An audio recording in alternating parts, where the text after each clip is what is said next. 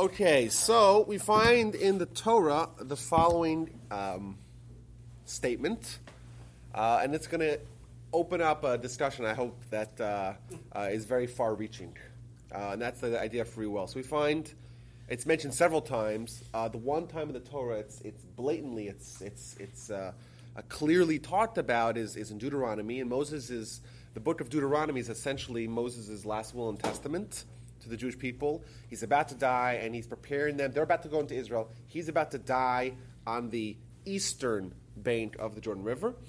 And he's trying to prepare the nation for what's life going to be when they get to Israel, when he's dead, and the relationship they, that they have with the Almighty in the desert and the wilderness is essentially going to cease.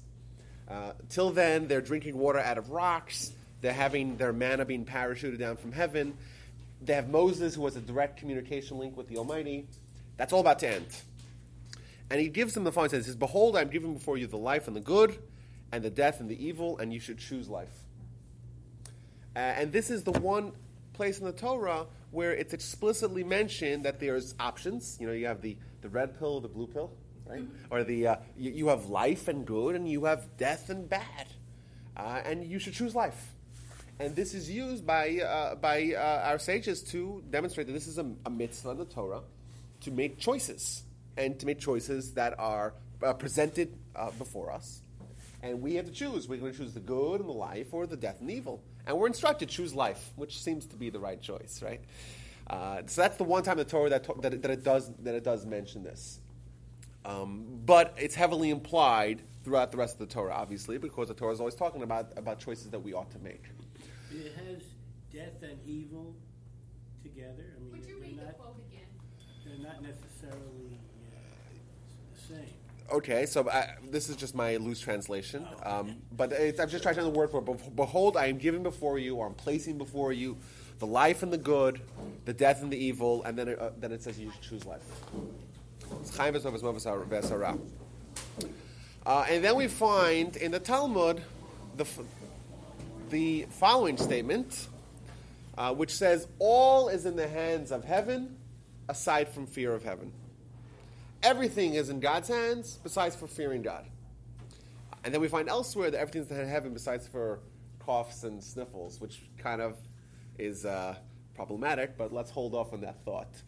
Uh, but either way, we're told that everything is in the hands of heaven besides for fear of heaven. And we know fear of heaven means choices, right? When someone, fear of heaven is the idea of someone choosing something, or choosing to, let's say, do something or to not do something because of God. Right? If someone chooses to do something that's to do a mitzvah, um, only based on the existence of God, well, then they're doing something based out of fear of heaven. Right? And if someone withholds from doing something wrong because it's wrong, and because you know that's the wrong thing to do, well, that's essentially a, a fulfillment of fear of heaven as well. Uh, thus, the idea of everything that happens to us being in our hands and not in God's hands is once again demonstrated over here. Uh, now, I wanted to kind of open the discussion with a callback to uh, previous uh, discussions that we've had over here. Uh, when we talked about the first series that we talked about over here was about was about God, kind of like what what what is the Jewish philosophy on, on theology and purpose and the philosophy that uh, develops from establishing the idea of God. Uh, and we asked a very fundamental question. Uh, let's assume God exists. Let's take that assumption for granted. Okay? That implies uh, necessarily that there's some sort of purpose in life or in humanity, right? Uh, that that's a clear assumption. Why? Because if God exists, clearly there's some sort of enormous intelligence that's able to create, you know, the human brain. I was having a discussion with a uh, with a, with a, uh, optometrist or ophthalmologist. I don't know which one, one of the two, eye doctor, on Friday night. I said to him, "Why, when someone is blind, can't we just uh, transplant uh, some uh, you know, some optic nerves and let them see again? All you need is just the optic nerve." So he said, yeah, essentially, theoretically, you could do that. You might have to just connect billions and billions and billions of nerves, and that's it's it's just it's so infinitely complex. So yes, you know the eyeball itself is just like a, uh, you know that's one standalone And we have doctors here, I felt like, you know, that's a standalone organ, you just swap it out and swap it in, you're good to go. But if the optic nerve, which is the nerve that connects the eye to the brain, if that's severed or there's something wrong with that, right, theoretically you might be able to do it, but we're not anywhere near the capability of, of doing that because of the infinite complexity of, of the hardware being discussed. So a heart transplant, which can be done and is done, that's not as complex as a. Oh yeah, that's a few pipes Yeah, yeah. essentially, right? It's, it's it's a few pipes. Um, either way, but God made that, you know.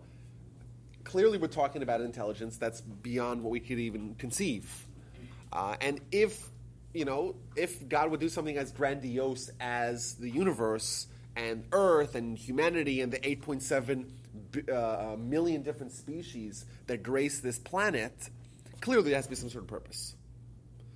And that's kind of taking it to philosophy 2.0, where once we establish the idea of God, that implies, heavily implies, that there must be some sort of purpose. And that's a whole other question that we have to ask is okay, let's assume God does exist. Well, what does that mean for us? What does it mean for humanity? What does it mean for the universe? Clearly, now something has to happen. There has to be some sort of ultimate purpose or universal purpose, because otherwise, then we know that this great intelligence would not do something as uh, as big or as massive in scale uh, as creating the universe. So that's a question that's, that's grappled a lot uh, in Jewish philosophy. And we found that there's basically two streams of thought in answering this question. Right? And once again, the question is, why did God create the universe? Not we're taking for granted that God did does indeed exist, and therefore we imply that there is some purpose. What's that purpose? Uh, so, um, position number one is that God indeed was lacking, and God was lacking the fact that God could not give pre-universe, so well, there's just God, right? If you want to, you know, we'll talk about this in the scientific terms. So pre-Big Bang, so what existed? You know, there was not well nothing. There was no time. There's no space. There's no there's no matter really. Essentially, what's the jets just God, and there's nothing else to bestow goodness to. So even though God essentially, fundamentally, on his own accord, is not lacking anything, there is nothing to give to others. There's no other entities to be, to be receptacles of God's goodness. So there's no arena where God could be good, so to speak. Therefore, God creates the universe in order to have uh, uh, creatures or creations onto whom God can bestow goodness. What was the initial plan when he created the world? What do you mean? What for did he He create was it? bored. Well, that, that will be the answer. That's that, that's that's exactly what we're talking about. That he created it in order to in order to create in order to create receptacles of his goodness. Now, uh, uh, let, let- let- let- let me flesh that out a little bit. Now, okay, so just give us the goodness. You know, you look around the world, you see a lot of a lot of a lot of pain, a lot of suffering, a lot of tragedy. We had a tragic story in in, in the Torch family this past week, where one of our students, you know, he studies with a rabbi every week, and he comes to events, and he is an avid cyclist, uh, and uh, and he had a tragic accident, and he passed away. You know, just Wednesday, Tuesday, or Wednesday morning. You know, he was the fittest 65 year old you'll ever meet. He did 40, 40, 40 he did 40 or 50 uh, uh, miles a day. And he, you know, he hit a log in the middle of while scrolling, fell on his head, and he died. It's a tragedy. You know, life is full of those events, uh, and maybe not as, you know, as, you know, as devastating as something like that. But you know, life is full of these kind of events. So the question is, okay, well, if where's all the goodness? Now we could argue, well, there's a lot of goodness. You know, we have, we, we have, we have, you know, we have relationships, and we have life, and we have ideas, and we have creativity, and we have food, and we have a lot of good things as well. Uh, but overall, we see a lot of tragedy as well. You know, so where's the goodness, and why is it just not infused to everyone? Why are we just not on like uh, on acid highs just all the time, just feeling fantastic?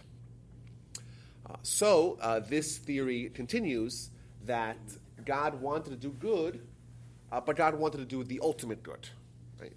Uh, a, a good lacking nothing, and uh, and if God were to just give us the goodness without us earning it, then we'll- it will be considered uh, bread of shame. This is that the bread of the famous bread of shame uh, uh, concept in Judaism, whereas you know if you just get gifted something, if you don't earn it, you don't enjoy, you don't you know you don't you don't appreciate it as much. You feel guilty. Yeah, it doesn't feel good. Uh, so therefore, God created this entire the Almighty created this, this you know this entire structure wherein humans can achieve the goodness provided that they earn it. Now, how do we earn the goodness? Via free will. By following, by following God's command. But, but, but by using which tool? By using free will. Thus, humans are at the center of, uh, of, of the purpose, of God's purpose, because we are the ones that have capacity to do free will. We'll get that a little bit later on. It's only humans that are capable of that. And by exercising our free will, we enable ourselves to uh, be worthy of, of receiving God's goodness, thus fulfilling the purpose of the universe. So the point that I wanted to bring here, I know this, this, this is essentially this is a big topic. There's a lot of different moving parts here, but the point I want to bring is that according to this uh, position in the purpose of the world and why God created everything, which is a you know pretty heavy weighted question, the answer essentially lies in man choosing to do good, and thus enabling them to be receptacle of God's goodness. Uh, thus, so what I want to point out is that free will is at the core of the purpose of, of existence, according to this theory. Now, this is the other theory as to why God created the world uh, is that God also was lacking. What was God lacking? The fact that there was no independent verification of his dominion. Now, even though pre pre the world, before that Big Bang, God was in complete control, however, there was no one independently verifying that. Now, God creates humans. Humans have the capacity, you know, as born out in their free will, to choose to accept the existence of God or to reject it. You know, a lot of people in the world have the capability, uh, despite the overwhelming evidence, to uh, reject the idea of God. And that's totally up to them, and God allows that.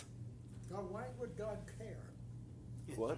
Why would God care that somebody would recognize him or not recognize him? Okay, so Why was that necessary to him? Whatever. So, so, so okay. So this is a, this is a tricky question because uh, this is the kind of uh, pretzel questions that uh, frequently happen in these conversations. So you're saying that why God would care is a very hard question for us to answer because we don't know why God does things. But, but okay, I'm not trying to weasel out of your answering your question. What I'm saying is that the re, the the reality of God's kingdom before he or God's dominion or God's control or however you want to uh, um, uh, phrase it, that changes when there's no uh, possibility for rejecting that. Right? That, that, much is, that much we can all agree upon. Right? The fact that humans can either attest to the existence of God or reject that, which is, by the way, linked to the whole tikkun olam, the world's broken because humans reject God, uh, that uh, is, can fundamentally change with the creation. You're asking why? That's a very good question. I'm not gonna. I'm not gonna try to. Uh, um, I'm, I'm- it's a good question, like because, but it, it, it essentially is an unanswerable question because we don't know why God does things, you know, or why God, uh, from His perspective, I thought, Rabbi, you said earlier. Okay. from His perspective as opposed to from our perspective. Well, it That's from his perspective that you said earlier, one of the reasons is uh, before um, creation, there was no receptacle for God's goodness. well. I'm, I'm, I'm saying there's two. There's two parallel. I would argue uh, philosophies into answering this question. I mean, you could have asked the same question on the first on the first theory. Well, why would God want to do good? Uh, We don't know why God would want to do good, but we knew we know that God can do good once once once humanity uh, is in existence. talking about faith. Well, well, no, I'm saying it's you're asking a question from God's perspective, right? And this is this is a subtle point. I know we're going through it kind of quickly because we have a lot to cover today, but there's a subtle point in saying that when we try to look at the world from God's view, we have a very hard time actually understanding things, or you know, because we don't know what God from His perspective. You know, we can look at God and try to you know try to theorize from our perspective. Thus, from our perspective, we do indeed see that now that humans exist post creation, uh, well, now there's a receptacle for good. Well, why would God want that? That's, that's your question. That's a good question. We don't know why God would want that. but but that reality does exist. Similarly, you know, does God need us to stroke his ego? You, you know, Maybe. I don't know. What?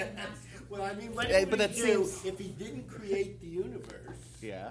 Then what? What is he there for? He, he has to have his But that's purpose also. no, but that, that's once again that, that- the idea of the idea of this uh, parallel realities uh, means that the rules don't apply necessarily. Uh, uh, you know the same you know the same rules that apply to us. We the fact that we exist, right? That is because we have a purpose. Because we at one point didn't exist. Your question is only valid if God at one point didn't exist, which is not true because Well, we that's the creation of, Yeah, yeah. of the definition- of God. But I mean, if he had all this power and didn't use it, what did he need all this power for? It's like it's it, you know it's it's but that's once again assuming that the power was granted, Yeah. which is a, a rejection of the idea of God. then you have to say who, yeah, all that. Right. So that's like, who created God? Well, no one created God, right? You know, so we're trying to apply the rules for us, Yes. the same God rules that apply for us. Wasn't God by definition just always was, right? That's right. So what happened before that? Well, nothing happened before that. There was no time even before that. Uh, well, why does God need something? That, that that's you know that's a question on uh, that's a question can it only be asked if that was gifted or granted or bestowed to him, which it wasn't. Which is these are hard things for us to, to wrap our heads around. Yeah, because most religions try to make God an anthropomorphic type of being, Correct. and we and and we being mortal can't un- possibly understand an, an in- infinite energy. So we want to try to use the terms that we're familiar with. Right. Right. Do we under, do you understand the idea of God existing outside of time? Is that is that something we should understand that God exists today as much as He existed in 1952 and 2052? Is that an idea that you're comfortable with? No, because how could you exist in, in multiple time points at the same time? Do you have an answer to that? No. Okay, so we so so the the rules don't necessarily apply. It's a, you know, it's a diff, it's a, you know, it's a different paradigm, uh, and therefore the you know the fact of you know what was what was life like before God. That's that's not a question that is you know is a real question. Let's move on. Uh, either way, uh, the point that I wanted to bring here is that uh, that uh, also according to the second position in purpose for existence. Uh, free will pay, plays a big part because our free will choices in accepting God or rejecting God that contributes towards fulfillment of the purpose. So essentially, either way, whichever approach you want to take in understanding the purpose of existence uh, from the Jewish perspective, uh, free will is at the core of what we do to complete that purpose. So this um, kind of should uh, help us, you know, maybe see this, the scope of, of, of free will and how it plays a part in our life, uh, but not only in our life, essentially in the existence of all of humanity and all of existence. Uh, that's point number one. Point number two, uh, we mentioned this uh, briefly, but free will is a, is a uniquely human quality. And it's a defining, a fundamental, and essential human quality. Uh, we're all familiar with the verse in Genesis that man is created in the image of God. Was everyone familiar with that? Uh, now, if you accept the idea of God, you reject the idea of any image for God, right? So, do we look like God? No. What is the Hebrew word for image? Does It's it- Tselem Elohim. And does it literally mean reflection? What is, what is it? Yeah, image of God is a good translation. Um, so what does that mean? We're all familiar with that. So it means there's something there's something special about humans. We know that if you just even read Genesis, uh, perfunctory reading of Genesis would make it very clear that there's something very very unique and special about Adam. You know, and the fact that, for example, uh, Adam was the only one that was created as a single entity. Adam is the last one that's created uh, after everything else is done. Uh, and we, you know, God blows into his nostrils. What does that even mean? You know, uh, but man is created the image of God. What does that mean? You know, like we're, we're told that man is special. Like humanity is something very special about humanity, and then we find the statement that is he's in the image of God. We share some sort of parallel with God, which is a striking thought. You know, we, we said God doesn't play by the same rules, doesn't exist under the same uh, framework as we do. Yet we're created in the image of God. Uh, so um, um, we're told, uh, by many, many, many sources. This is proof. This entire book proving this point that the fact that man is created in the image of God that means that man has free will like God. That there is only uh, two entities that are capable of free will: God and man. Not angels, not animals.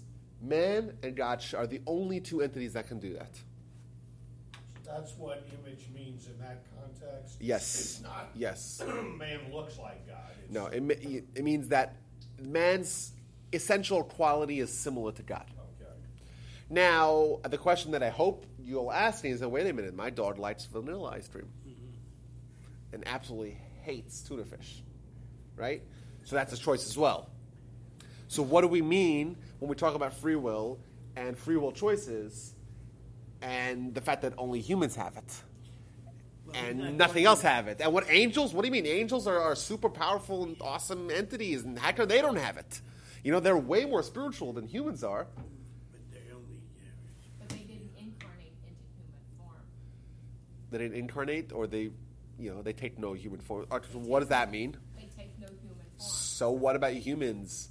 Uh, makes us capable of free will. God gives us free will. Well, when he breathes into us, we become godlike. Yeah, but angels are also godlike. They're super spiritual. They don't take But- human form. But God doesn't need to take human form, right? We know We're that. not talking about God, we're talking about angels. Okay, uh, They aren't created the same. The angels are created lower than God. That's true. But humans are even lower than angels on the spiritual totem pole. That's why we were created last. A- angels don't have free will because in their realm, God's presence is visible and known. You know, we because God is hidden, then So those have. th- that pr- that provides the opportunity. Plus, we have bodies that need food and sleep and all these other things, and angels. the angels only do what God tells them to do. The po- Yeah, the angels don't have, yeah, They, they don't, don't have, have any choice. Free they're will. just, They're just spiritual beings. They're just messengers. Uh, so, um, to uh, follow up on this point, uh, yeah, so human is unique that they have free will. Uh, yet we're less spiritual than the angels. Um, We're a We were- combination of earth and heaven. booyah, exactly. The Hebrew word for, uh, for, for man is Adam, right? And we know that in Hebrew, the etymology of the word, uh, the word, a word underscores its meaning. So if you're able to understand the word, the, the, the, the root of the word, it might, it might shed light on the actual meaning of the word and the function of the word. Uh, so the word Adam, man, the Talmud asks the question, what does the word man mean? What does Adam mean? And it gives two answers. It says, Adam is either Adamah, which means earth, very physical, very sedentary, not very special or unique. Um, in fact, if you inter a human body into the earth, it kind of, after a few years, becomes indistinguishable. Uh, on one hand, and then we're Adameh, which means to be similar. And the Talmud says to be similar to God. Man is half earth and half God, essentially, or similar to God, not, not God. Adameh similar to God, right? Uh, and uh, we are this uh, fusion of, on one hand, we have the soul, the godly soul that's blowed into our nostrils, right? We're, we're like an angel a little bit on our soul side, uh, yet we're like an animal on our body side. And these two opposites are, are kind of married together, uh, fused together, even though they don't seem to be very harmonious, uh, because they're, they're essentially opposites. It's like taking the two opposite sides of a magnet and just forcing them together and just binding them together. In fact, the Talmud says, uh, it's actually a midrash, that every single second that a soul is, is, is, uh, is encapsulated in a body and wants to leave. Our soul wants to leave. Well, what happens when your soul leaves your body? You die. You're dead. Uh, so every second, our soul wants to commit suicide, which is which is insane.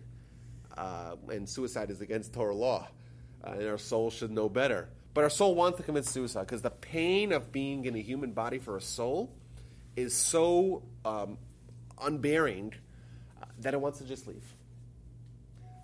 It's as if you, you take the most precious, holy, uh, uh, special, unique element, totally spiritual, and you put it into an, essentially an animal. Our, our body is an animal. Like someone mentioned, we have instincts.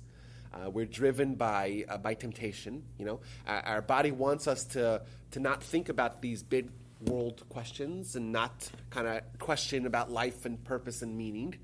You know, wants us to have to you know to have pleasure and have physical pleasure. That's what our body wants. No different than an animal. Yet we have this other whole side of us where we want to ponder about life. We want to ask uh, existential questions. We want to try to find meaning in life. We want to do good. We want to live for a purpose. We want to be special. We want to be remembered. We want, we want to have a legacy. Like these are things that are not animalistic. Yet we all are familiar with those with those emotions, with those thoughts. You know, we're able to think about things that are beyond our uh, you know life and you know our, our perspective and our consciousness. We're able to just ponder about the cosmos and think about you know God, or think about ideas and think about history, and think about what's going to be after we die. These are uniquely human qualities, and they're a result of the fact that we have a soul as well. You know, if we ignore our soul entirely, right, well, they're no different than animals, and in fact, we're kind of pretty weak animals because you know we can't really run that fast, we don't climb trees that well, we don't survive so much uh, uh, in, in in really bad or extreme temperatures. Like our bodies, if you just isolate our bodies and you know if we live like animals, we would be you know pretty weak animals, easy prey. Uh, you know, but we have our intelligence and we have our human side that makes us, you know, very capable of, of kind of being above animals. You know, because we have something different, we have something special. We have our intelligence, we have our soul. Uh, this tension, this friction, this, this, this conflict is essentially where our free will lies. Our free will lies in this reality where we have uh, opposing worldviews dominating us, essentially. Fundamentally, we're composed of opposite uh, agendas. Our soul has an agenda, our body has an agenda, and both of them essentially are harbored within ourselves. And like we talked about, you know, we want to leave a legacy, we want to have a purpose. Yeah, but we want to also just sit on the couch and watch TV all day. You know, but but those things are in conflict. You know, we all want to do. We want to we want to relax. We want to just uh, veg out, as they say. Uh, we want to just eat a lot of really unhealthy food because it tastes good. You know, but we want to be healthy and live a long life and see our our grandkids. You know, how, how, is it possible that we're so conflicted? Well, we're conflicted because we have different motivators and opposing motivators within ourselves. And that creates the conflict, and that's where we need to choose. We have to choose on in a on a individual action level, like what am I am I going to do something that is good for me short term, what my body wants, or something long term, what my soul wants. Uh, on an individual action, also on a life path. You know, what what life path am I going to choose? Am I going to kind of delay gratification, which is a uniquely human? Only a human could do that. Only a human could say no to small pleasure now in order of hopes of big pleasure eight years down the line after I get my, uh, you know, after I finish medical, school. Right? That, that's a uniquely human thing because that is channeling the power of the soul. That is a free will choice where someone's opting on a big picture, on a life path, to do something that's more meaningful, that's a greater purpose, that's a bigger payout, but it's delayed gratification. It's a lot of hard work till I get there. These are examples of a human choosing to be a human. Right? A human actually doing something that is not what their body wants. That's not what an animal would choose. But they're doing it because they have this, you know, physiologically they're composed of a soul. And that's and they're following the soul's agenda. Thus, the free will choice of life and good and death and bad is choosing between these different motivators that we all have and we have to make these decisions. Am I going to choose what my body wants, what my Yetzer Ra wants, my evil inclination wants, or what my soul wants, or what my Yetzer Tov wants, right? Which is more meaningful, but is usually more work. I want to say one more one more point here before uh, we kind of dig a little bit deeper here. Well, two more points. Uh, now, I, I, mentioned this already earlier, so I'll just quickly uh, scurry through it. Um, Torah. How does Torah fit into this model? we mentioned uh, from the book of the Chinuch, the book of education, which is a 13th century book which uh, enumerates all 613 mitzvahs and gives a little flavor behind it. Uh, and he writes in his introduction that the purpose of Torah is to empower the soul. I mean, we think of the Torah as being the purpose. What he's saying is that the Torah is to help us in making these free will choices. I mean, this, uh, this uh, uh, conflict, uh, this uh, decision decision making process that we have to go through every day of our lives, that is the goal. That is what defines success and failure of a human life. The Torah is the tool that helps us to empower our soul on one hand, right? To you know to to, to, to focus on the intellectual aspects of the Torah, to sharpen our mind, to talk about the spiritual aspects of the Torah, to hone our soul. But also, look, you read the Torah, it talks about how you have to limit your body and say no to your inclination. And you know, you want to eat this, but you can't. You know, you want to do this Shabbat, but you can't. Right? All these things that you can't do, but all of them are directed at limiting, inhibiting the body. Thus, on both ends of this equation, it's going to help us empower one side and weaken the other side, and thus making our, our, our, our ultimate goal, or you know, the hopes of us choosing life and choosing good, more, more likely to happen. Uh, but also, additionally, I want, I want, to just kind of get a little bit more granular uh, on this point. Um, we find a verse in Genesis uh, where it says as follows Behold, man has become like the unique one among us. Sorry, I'll say a slower. Behold, man has become uh, like the unique one among us, knowing good and bad. Once again, we see that this dichotomy of good versus bad. Uh, and it's a uniquely human. It's it's God. Man is man is special, and he's like God that he knows good and bad. Uh, and Rashi, the great uh, French medieval commentator, right, the number one commentator in all of Torah and all of Talmud and all of the Jewish Bible and everything, basically, uh, he says as follows. He says, This is the unique quality of man. This is what makes man special. What's that? Differentiate good from evil. We're the choice. Right. Well, I thought it means to me. I thought the answer would be that we have the ability to choose. Well, he takes it a step earlier, to perceive the good and the bad. Just the mere knowledge of that there's something good and there's something bad, that's uniquely human. He takes it a step earlier. The ability to choose good and bad, that's predicated on the realization that there is good and bad. And animals can't do that. Right? We know, we know that there's there's good and there's bad. So however you want to, however you want to, whatever whatever particular free will uh, conflict you have, you you could know if you freeze out and zoom out of the zoom out of the uh, the scenario, you'll know well what's the good side, what's the bad side. Um, Go ahead. At the risk of getting a little in the weeds, and I hope this doesn't come across as a stupid point or question, but a dog, okay, animals, dogs, okay, for example, different dogs, could we agree they have different personalities?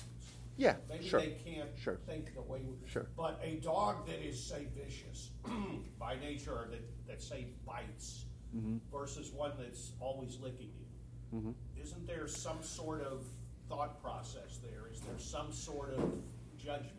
Yeah, yeah. So I I would Maybe evolutionary. No, the, uh, the argument that I would make is that, well, you see children as well. Children are not capable of this kind of free will choices. Uh, yet a kid who acts bad, and you say, don't do that, you know, or you warn them, or however, whatever parenting methods you like to use, uh, but you say, oh, if you do really well, you get a candy, you know, um, or whatever, wh- whatever motivator you do, you see that they're sometimes torn between these kind of conflicts as well. Uh, but yet we know they don't have a Yetzer Tov. Their soul is not developed, essentially. Um, they're almost entirely dominated by their body and by, you know. But I would make the argument that that is more of a, sometimes that, that, that there could be a free will choice. Well, I don't like to call it free will because I like to reserve that for a more higher uh, decision making. But it's essentially what's going to give me the most pleasure. It's more of like a, it's more of like the same. So a dog that likes to lick is following its instincts. No, I mean uh, dogs. Dogs, ha- animals, animal emotionally, animals are no different than humans. This is another important point. The fact that you see an animal grieving or the animal protecting its young, that doesn't mean that, that, that it's that it's that, that that's it. no one ever argued that that's a human. That's a uniquely human uh, quality. Um, and the fact that an animal wants pleasure, that everyone agrees, right? If you like like like you like a body wants pleasure, like our body, you know, we want pleasure. And when you have to choose if you want to eat this or that, well, you're also making a choice. But it's not a choice that involves these two uh, uh, elementary elements of, of, of who you are. It's not you're not you're not pitting the soul against the body. You're pitting the body against the body, essentially. You know, do I want chocolate? I count on the mood of that, but or, or I want vanilla. You know, uh, do I want to bite someone, but then I'll be, uh, uh, you know, I'll be castigated by my master, or, or I, I'll, I'll withhold him that, and then he'll, he'll tap me on my back and I'll feel good. You know, that's a choice, but it's not a choice that's involving uh, two separate, opposite, uh, um, divergent elements of of their entity, of their existence. Now, I, I want to say one more point that makes it a little clearer. Um, I might have mentioned this, but I don't think I mentioned it over here. Uh, a hunger strike. I might have mentioned it. Yeah, we, we, we went through this argument. Uh, uh, so yes, uh, hunger strike. Hunger strike is now. Okay, you'll say the fact that an, if, if an animal is upset over the loss of one of its young, uh, of its children and doesn't eat for a couple days, that's not a hunter strike. A hunter strike is what Nathan Sharansky did in the 80s, where he went 120 days without eating food, and every two days they would shove, they would take a pipe and shove it down his esophagus and pour this like protein mix down his throat. That's a hunter strike, right? And that is something that only a human can do. Why? Because a human is essentially making a choice to say to stand up for what they believe in, stand up for their soul, even if it mean, even if it's if it's entirely in opposition to what their body wants. The body wants uh, food. It cares about survival, almost above all else, and therefore the body is pining for food, and it wants to survive. And the soul is able to say, "No, we're going to go against that because we want to make a statement." Right? That's something that's not possible. That, that's an example of a body and a soul both having uh, a desire for a certain outcome, and the body really, really, really wants the food, and it's being presented to you right there on the, you know, the silver platter, and you're saying, "No, I don't want that," you know, because I'm choosing what my soul wants, what my kind of higher existence wants. That an animal's not incapable of, because it doesn't have that other. It doesn't have a soul. You know, uh, we don't give an animal a bark mitzvah. Uh, sorry. The uh, conversation has devolved. I apologize. Uh, so, so you know, but because it doesn't have doesn't have that same reality, it doesn't have those two opposing realities. The fact that it can choose to do one one uh, position over the other doesn't mean that it has a soul. Uh, but getting back to this Rashi, Rashi tells us that uh, so man is like us to know good and bad. To me, this was an incredible insight that I had over the weekend. I always thought that man is different than animals, that man can make choices. It turns out that it's you know even more elementary than that, even more even more basic than that. The mere knowledge of the existence of good and bad is something that animals don't have. And I, was thinking to even to extend this a little further that you know a sense of morality, just recognition of there is good and there is bad. I would argue can only be possible if we can act upon that. You know, if let's assume we're pre-programmed, we're just following. You know, we're just tracing in the lines. We're just doing what we are designed to do. Well, then we shouldn't have any feelings towards it being good or bad. It's just what we're doing. The fact that we recognize that something is good versus something is bad, that essentially proves that we can choose to do good or bad, which to me is an incredible deep, deep insight. Like, that's a profound idea the mere recognition of good and bad, that is what differentiates us from animals, uh, us from animals, because that is essentially uh, uh, proof or evidence that we can choose good or bad. So I would argue that if someone if someone can have the conceptualization of that there is good and there is bad, they have to agree that we're not pre-programmed to you know to just act. Because if we were, well then how can we view something as good or bad? It's just what we're doing or what we're not doing which is to me is a, it was a startling insight. And that's what that's what Rashi's saying. Rashi's saying, as opposed to animals, why are we different? What's unique about us? What's the what's the defining characteristic of man? Perhaps it's this idea we could recognize good and bad, and that's it. And, and once we recognize that, of course, we can act upon that uh, if we so choose. So when in infancy or youngster, when is that present? Is there a way that you know, you just keep feeding the, ch- the, the infant, and they grow up, and they don't have any experiences or anything like that. They're not going to. I would make the argument that it's possible for someone to live their entire lives and never actually tap into this tremendous power. It means if, if you're if, if, if the if these ideas are never part of your purview, right? If you never encounter them, if you don't if you don't develop the sensitivity of the soul, so to speak, you know, that, you know that's our job as parents to talk about you know doing what's good. You know, as a parent, you're telling a child, "Why don't you share with your friend?" That child does not want to share with a friend, you know, but you're opening up. You know, uh, uh, you know, a, a thought in their mind. You're, you're, you're planting a seed uh, that hopefully will develop that that is going to you know expose their soul. Well, it just, it reminds me there's this condition, uh, you know, marasmus, you know the word? Where there's no stimulation, it's like in these orphanages, like Romania, Russia, there's no stimulation and they just die, even though they're fed and all that, they, they, there's no interaction with other people, they just frizz, frizz, you know, they just die. They're, they're like robots essentially. Yeah, But I mean, the little kids That- that, that's- die that actually young, die, wow. just, uh, no stimulation, yeah. So it's M O R A S M U S. It's as if like their souls just check out. We're done. Well, if you're dealing with, I mean, you know, I, I didn't learn it about it as a soul. But No, but in this Yeah, context, yes. means the soul's not nourished at all. Right, It's yeah. it just says, okay, I'm out of here. I'm done.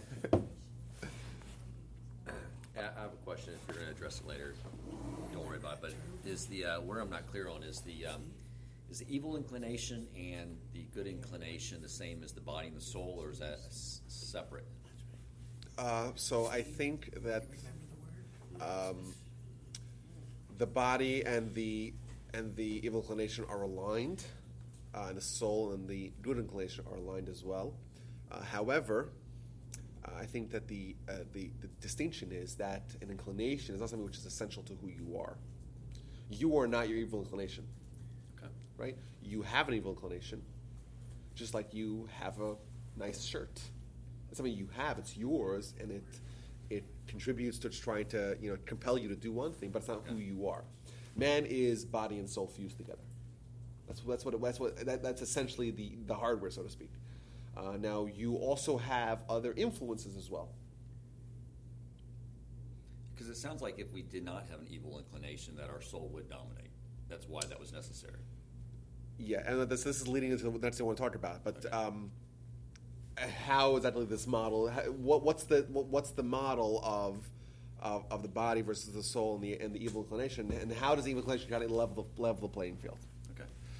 Uh, okay, so we find uh, a, a, a Mishnah in the book of the Chapters of the Fathers. Chapters of the Fathers is a about two thousand year old compendium of of ethics, uh, and it'll give like a very you know it'll give like a one line uh, of, of an idea, but it's you know it has a lot it has a lot um, you know there's a lot of insight incorporated behind this uh, these ideas.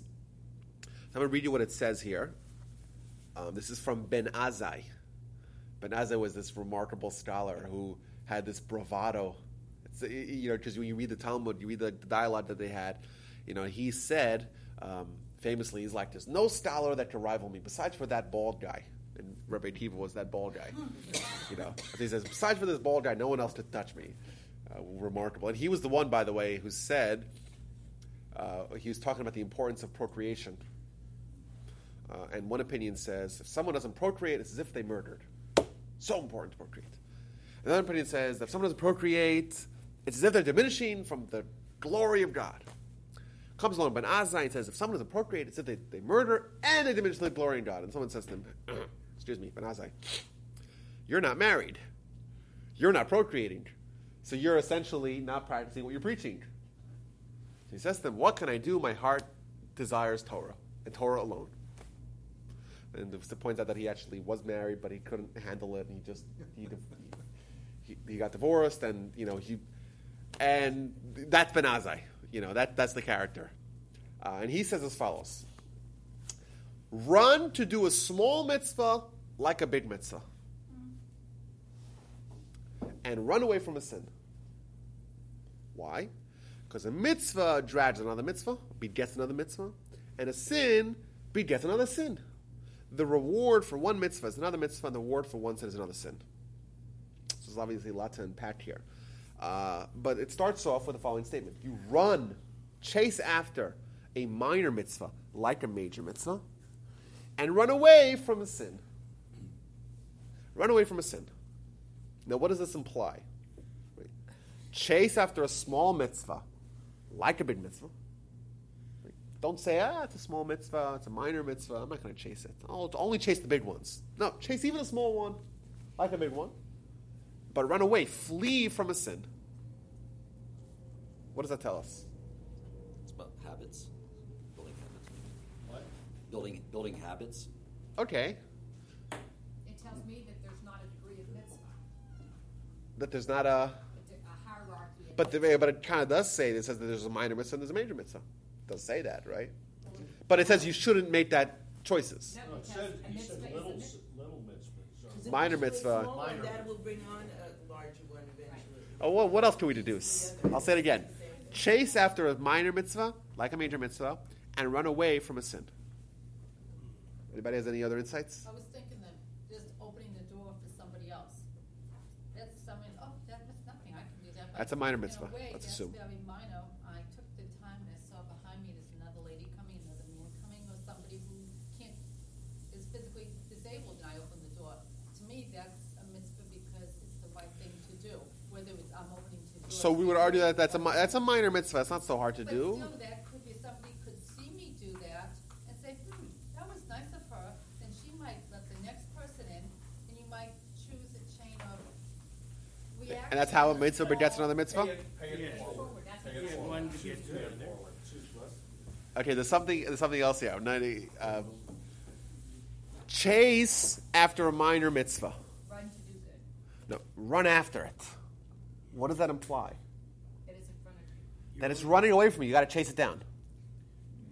And run away from a sin. What does that imply? It's chasing you.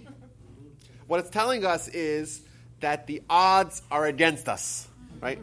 The odds are was heavily stacked against us. The Body is going one way, the soul's going another. The mitzvah is fleeing from us. We have to chase it down, and the sin is chasing after us. Who is more dominant in the soul body uh, uh, uh, paradigm? Our body. The Big time. Yeah, right.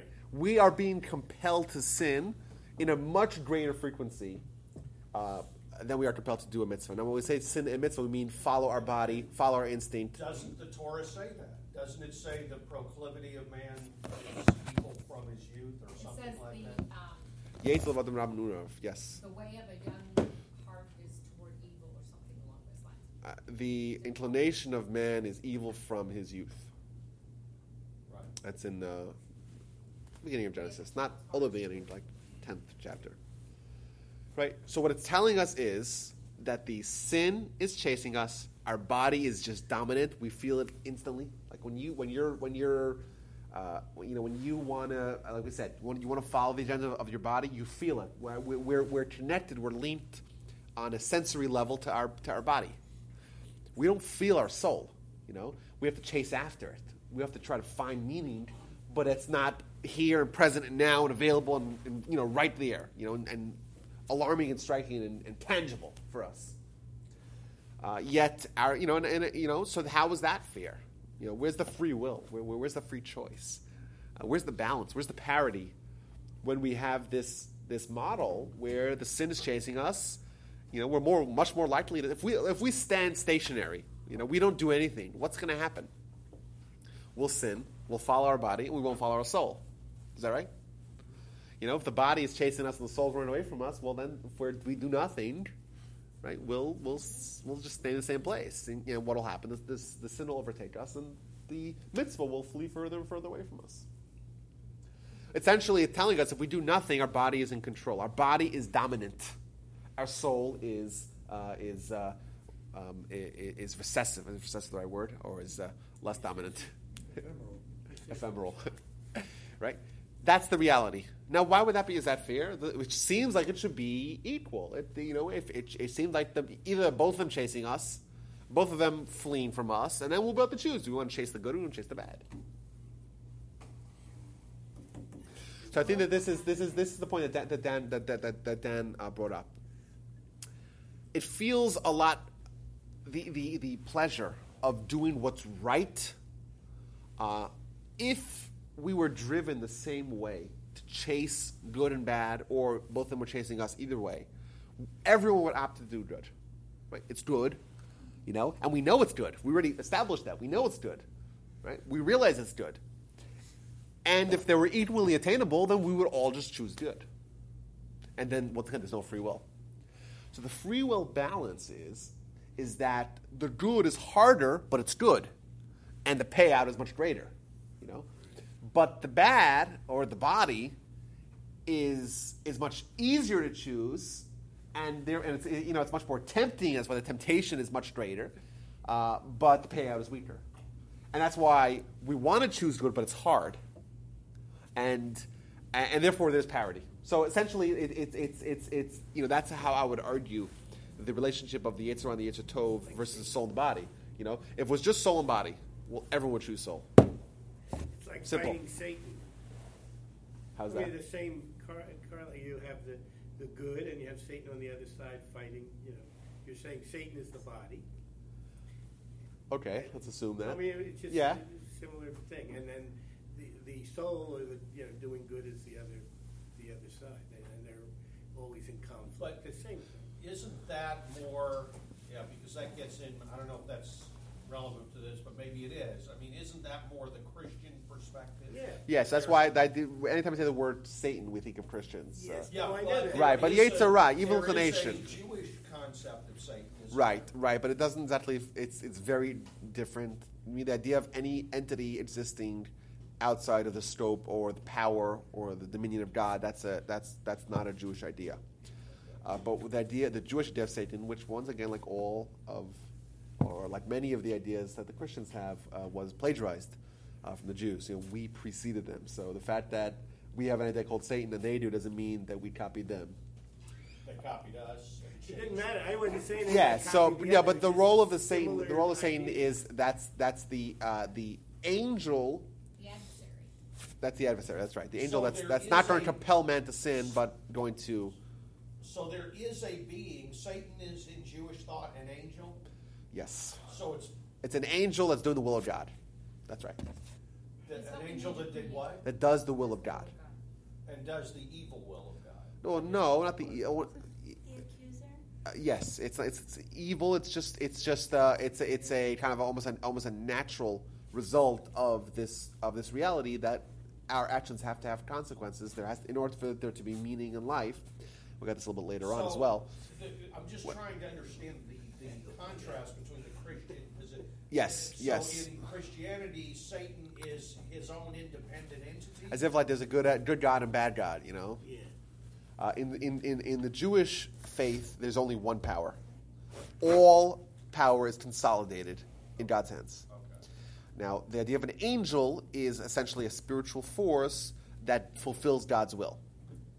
So God wants to tell Abraham, uh, I want to heal you. He sends an angel called Angel Raphael who heals God. Oh, who heals, sorry, heals Abraham. Abraham. I apologize for that. Uh, now, there's this uh, angel or force called the Yetzer Hara, evil inclination, that God gives man to try to compel him to follow the body's agenda. Now, there, there's another element of that angel, where is that angel essentially takes the result of the free will choices and presents it in a portfolio of, of man's successes and failures to God, and is the argument, the the argue or the accuser to try to highlight the misdeeds of man. And there's a third element of that called the angel of death, which is in charge of extracting man's soul uh, when their time has come. Of these are all angels that are commanded by God to fulfill certain functions. No power on their own. Like in the Passover, the angel of death passes over. That's right. So, I- I without, I just, I just really want to nail this down, but, but, so the Christians believe that God is more powerful than, than Satan, but Satan is his own independent entity, he's not getting his power from God or his, his whatever. We've already established he's an angel, right? So there is no. I'm sorry? We've already established Satan, Satan, what- Yes. as an angel. That's right. Okay, so he has no choice, no net, That's right.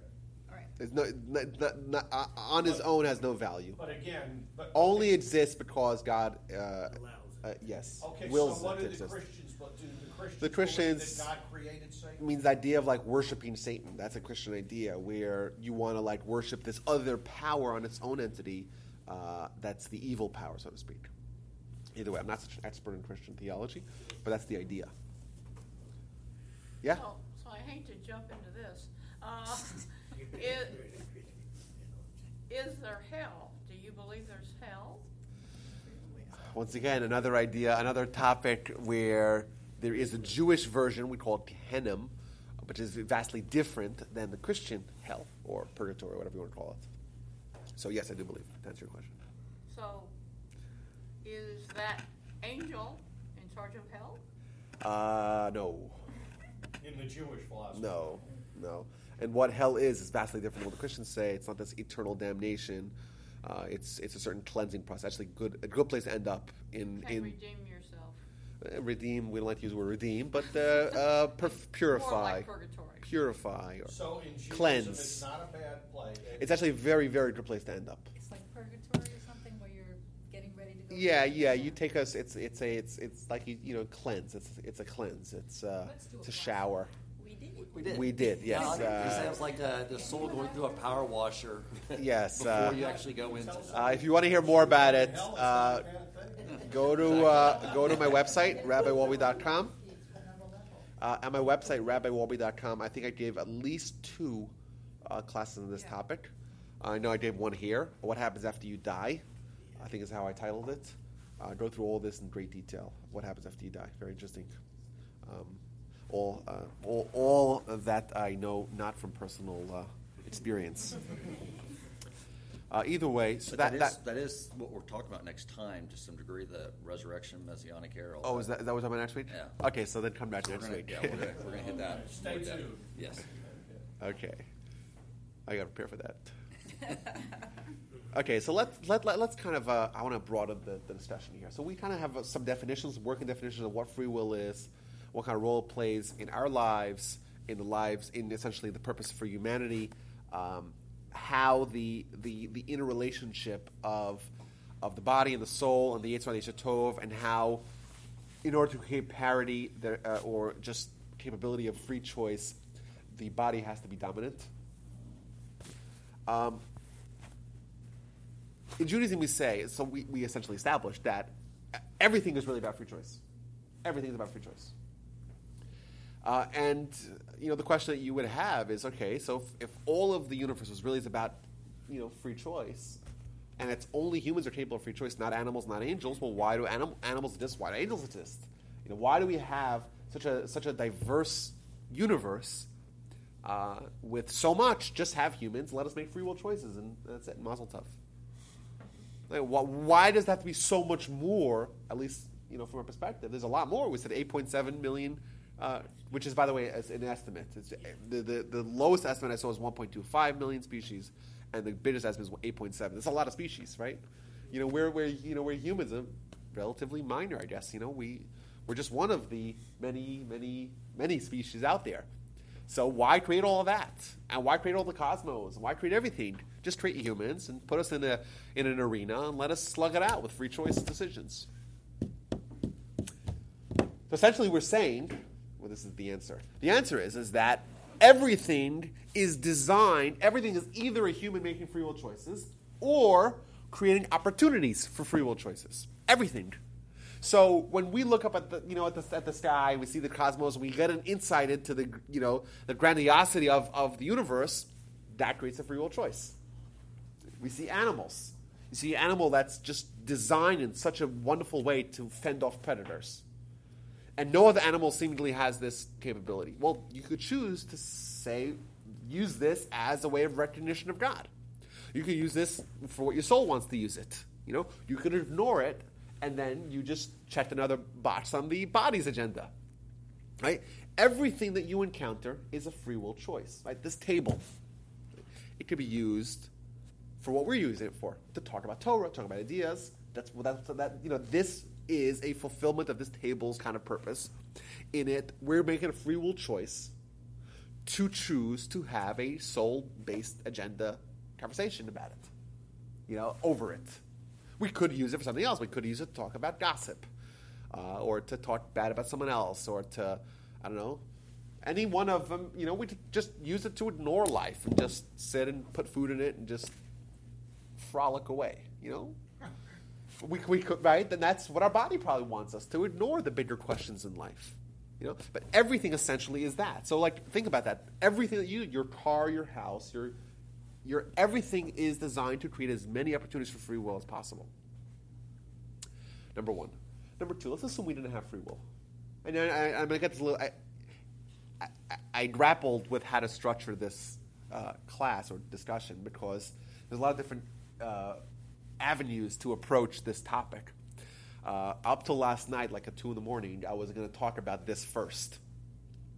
Because a lot of people really question free will. I don't know if anyone here does, but it's um, uh, one of the uh, opinions of people that I hold in high esteem uh, is that uh, that free will or rejection of the reality of free will is the last frontier of heresy. Uh, because essentially, when someone says there's no free will, they're essentially rejecting God. It, it's, a, it's, a, it's an element of, of rejection of faith. Uh, yet, a lot of people don't believe in free will today. Predestination idea that Right. God has Oh, we'll get to that. do. We're going to get to that. Upward Wilson said the devil made me do. That's right. Yeah. But I want everyone to realize what they're essentially saying if they say that there's no free will. Right? Number one, they're saying that there's no meaning in life. Booyah. There's no what? There cannot be meaning in life, right? If if I'm just a pawn in some bigger picture, right? If I'm just doing what I was programmed to do, well, then I have zero meaning, right? My actions, my success and failure, uh, only matter because they're not guaranteed, because they're not assured. Isn't that basically existentialism? Uh, you know, if you, if you don't believe in free will, uh, isn't that basically what existentialism is? Um, you, give us the definition of existentialism. Well, it's my understanding existentialism is, is just, you know, you exist, but there's no purpose there. I was like We're maybe all nihil- matter just flowing through the universe. Maybe like, uh, and- yeah, and nihilism. We, we die and become matter. Nihilism, I think, is But the that is sort of like the ultimate free will. well. It, there's a free will to choose that, but if we are not, Free will can't change destiny of, of we all become oblivion. Uh, or we all yeah, but that's but but what what's the result of that? The result is that we are essentially proclaiming that life has no meaning, which is uh, uh, you know a pretty a weighty uh, result, right? You know, if you're going to say that.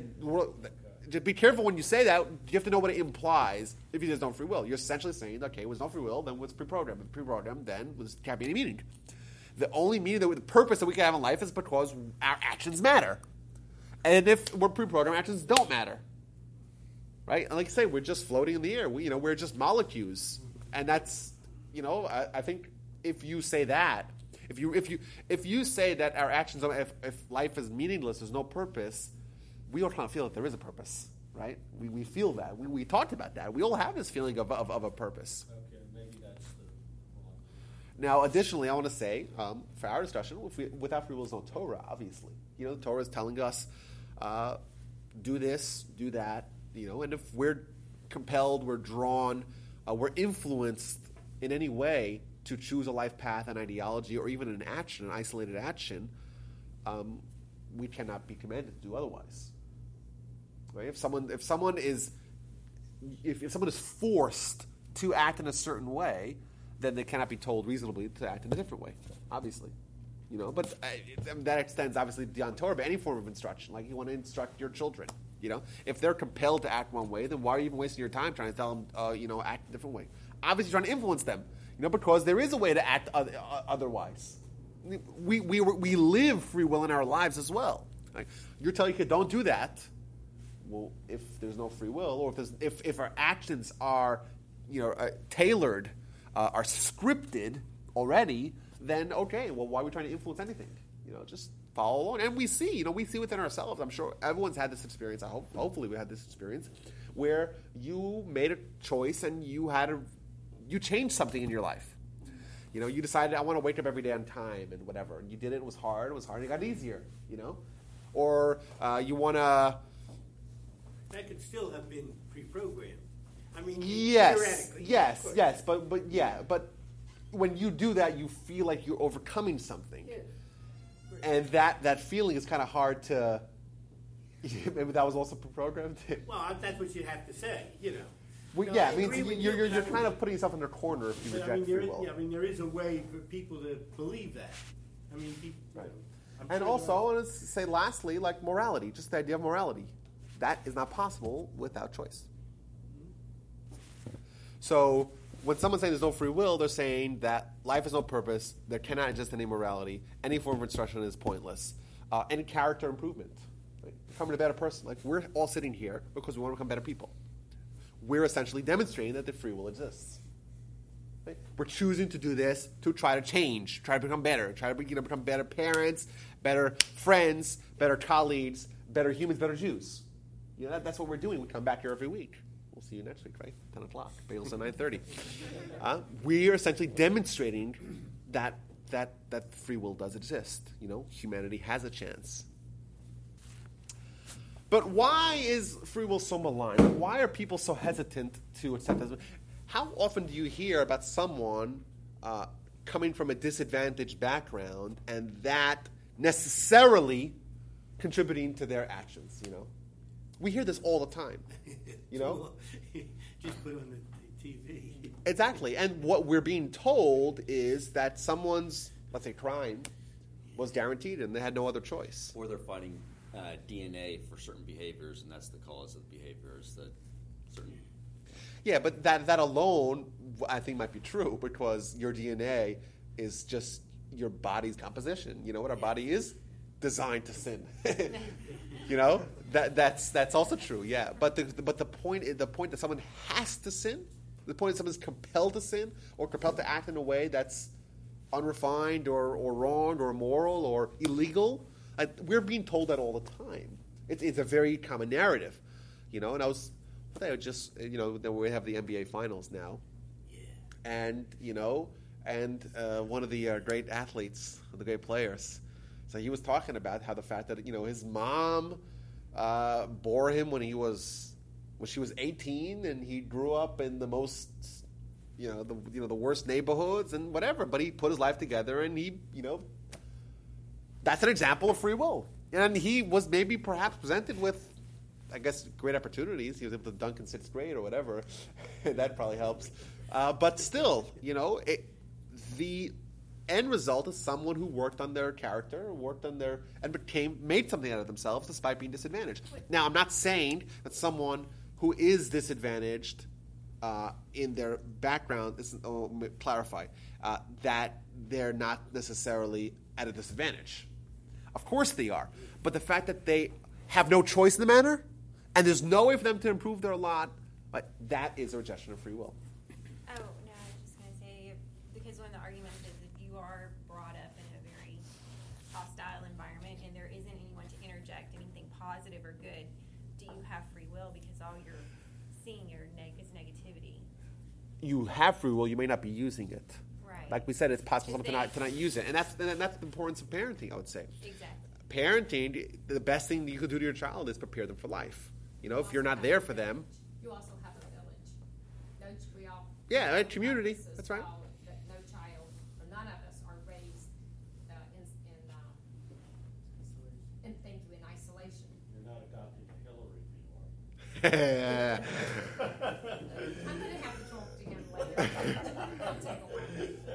No, no child, I mean, none of us are raised without, uh, interaction with parents, teachers, community. We're not animals. yeah, uh, and wild. and that's going to help us, you know, to Become socialized and. Hundred percent, hundred percent. But the idea of this, uh, uh, of someone being incapable, even on their own, is much much much harder. You're, you know, the free will mountain you got to climb is much harder if you don't have parents or a community, you know, or a congregation or some or a societal uh, uh, kind of assistance in in in becoming uh, proficient in, in free will. You'll have a harder time. But the, but the fact that you're incapable, that you know, that's that's a narrative that, w- w- that we've heard, but it's not it's not true. And now I want to make the argument that if, if someone actually, you know, if someone's never experienced it, it's probably harder to accept. Like if you've, if you've never made, if you've never been faced with a dilemma, uh, or you know, just you've been in a corner and you finessed your way out of it. Uh, you know, that if you never had that experience, then you don't know maybe on a tangible level that that you have free will. I think perhaps additionally, you know, if someone, the implications of free will are that someone's actions, you know, they're responsible for it. It's a very disturbing thing. The fact that every single one of my actions is my responsibility, and I have to live with that. Why is that disturbing? I, I think it could be disturbing, you know, and if someone, and it could be liberating to say, well, no, I'm not responsible for my actions, and then I don't have to think too much about it. You know, the fact that everything that you do uh, is something that you're going to have to live with and deal with the consequences, uh, that is the natural uh, implication of free will. And that could be very uh, disturbing or painful or, or disheartening for, It's for people. your motivation for change. It could be also your motivation as well. Free will choice, right? Uh, but t- for someone who doesn't want to be burdened with living a life that means something, it's much easier for them to say it's meaningless, and if I don't have to think about that, and don't burden me with that. I, I remember I had a student once uh, who made uh, who made the mistake of telling me that they don't that they, that they're atheist. Now, the mistake is not that they're atheists; that they told me about it. Because are you okay? Fine, let's talk about it. uh, I'm fine. I'll, let's let's let's debate the issue. Well, what was his motivation to go into a Torah class? Well, he wanted to think he wanted to meet the girls. But, I you know, going to class, you know, what you believe, and if you're going to class for education, no matter what it is, whether you believe it or not, it's still, you know, it, it's still stimulating as far Right, as but, but but let me finish the, the epilogue of the story. So he told me. So he so he told me. Uh, okay, fine. Let's talk about it. We'll, we'll sit and meet. This is a very important question. You know, um, maybe the most important question you'll face in your life. It's maybe you should spend some time. No, no, I don't want to talk about it. I want to think about it. Don't ask, don't don't pursue. Right? That's what he tells me. You know, he because to him he'd rather not be burdened with these big thoughts. How old was he? He's like twenty five. You know, Obviously not married with children. obviously. But some of these thoughts, I mean, many of these thoughts, there's no answer. At least we're not going to find out the Well, answer let's until, discuss until the it, you know? Malachim comes around, you know? No, but we no, we have to do our due diligence. I think there are a lot of answers. You know, but he is someone who's saying, I don't want to be hassled because I know I'll get into this argument with you know, with the rabbi. You know, he'll trounce me. And then I'll, I'll be faced with a life that is a lot more heavy and weighted. And I don't want that. You know? Maybe that's a good thing, that at that point in his life, that's how he felt. Because eventually it's going to change. And because he's had this, he'll now appreciate when he gets to there. Right, but yeah, but It's a path. We don't want to maybe spend your whole life But thinking about the existence of process. God. No, but it just that comes along with the existence of free will, and then implications, and then consequences, and everything you got to do. You got to think about who wants to do that, right? It's painful, and the easier answer is I don't believe. I'm out. Check me out, and I don't want to talk about the story or drink. You know, It's just a process. This too shall. I, I hope so. You know, he's a really nice young Israeli Jewish guy, and I actually met him. He moved to Miami, and I saw him actually last week when I was in Miami, uh, two weeks ago. Um, he's like, "Ah, how you doing?" He didn't want to follow up the conversation yet, so we'll see. So he's still an atheist. What does it mean to be an atheist? He has evidence that God doesn't exist. He is not an atheist. he. And he claims, yeah, either he's an agnostic or he's not someone who's investigating the information. It's like, how could you make a stand? How can you make a stand on a, on a, on a, on a very uh, broad philosophical issue without ever having discussed it? So he's actually he, he, he's he's someone who should not really have a say in the matter. I would think. Uh, but I, to, to me, that that behavior, that attitude, is someone who says, "I don't want to be burdened with that." That's what I wanted to bring out. So this is a very burdensome conversation, and I think that the easier way out is to say, "No, we're pre-programmed. Their actions are forced, and therefore we could just do what we want because we're forced to do it. Don't blame us." That's fairly common, it's not uncommon with people twenty-five Yeah, who oh, rarely have a sick day in their life. That's right. That's right. And I think life does help us at, you know, kind of broaching these subjects. One other thing, uh, you talked about free will. Yes. Are we talking about conscience? Are they synonymous? I wouldn't say that. Uh, I like to present it as just the conflict. You've been that- avoiding the word. Yeah, I know. Why? Uh, because it's not necessarily um, something that you have to be conscious of. It's something that you have you, you have to th- every free will choice you think you make you're you're aware of. I don't I don't think so. Isn't that God given? I think I ho- that would be probably ideal because if you're aware that you're making a choice, you're probably going to make a more informed choice. If, if we had free will, don't you think that conscience was also planted by God? Of course. So, Of course. so they Uh, synonymous. yeah. No, I don't think they're synonymous. I think our consciousness is going to be heavily skewed towards our body, towards our, our Yetzer Hara. Because, like we said, that what's chasing us and what's running away from us. If, if, if this. don't see it, Rabbi. Okay, so if that's a definition that you're okay, okay with, I'm fine. As long as. As don't argue, I just don't, I don't. okay. Are you talking about consciousness in a collective consciousness, or are you talking about an individual consciousness? I'm talking about Conscience. individual conscious, your consciousness. You're aware, you're not, are we talking about? Something inside you that says that is wrong. Good Yeah, and so- So evil. that's conscience, Yes. not Conscience. In the South, we call it conscience. Okay, so that's. Uh, It's yeah. conscience. There Okay, is I a didn't hear that word. there not? One is just, you know, Conscience is not knowing being did asleep, I something wrong, but guess. you can still do the wrong thing, feel guilty about it, but your actions. But that's a learned behavior. Yeah, I, I, I, I would agree that that would be a that that's a reflection of the soul. Okay. You know, feeling good or feeling bad, or not wanting to do something bad because you know it's bad and you feel like there's implications. Yes, sorry, I just didn't understand the word that you. were. kind of like Conscience. Is that what you're getting at? Conscience is part of the soul. Okay, so let's get into some of the uh, important questions. Um, this is a question I want to ponder. I don't want really an answer because I think it's it's it's, it's a very subtle question. So we have the body, we have the soul, we have the Yetzer, yeah, we have the Yetzer Tov. Now, if we were to isolate the soul, if the soul was the only entity making the decisions, well, all the decisions would be soul based. Is that right? And if we were to just isolate the body, and that was the only decision maker, well, then all the choices would be body dominated. Seems fairly reasonable. Okay, so now we're human. So, what's making the choice? Well, you know, you have these sociopaths or people who presumably have no conscience, and they just do whatever the body tells them. Okay, so that's that's fine. But, but one end of the spectrum. true, true. I'm fine with that. But let's say we are making choices.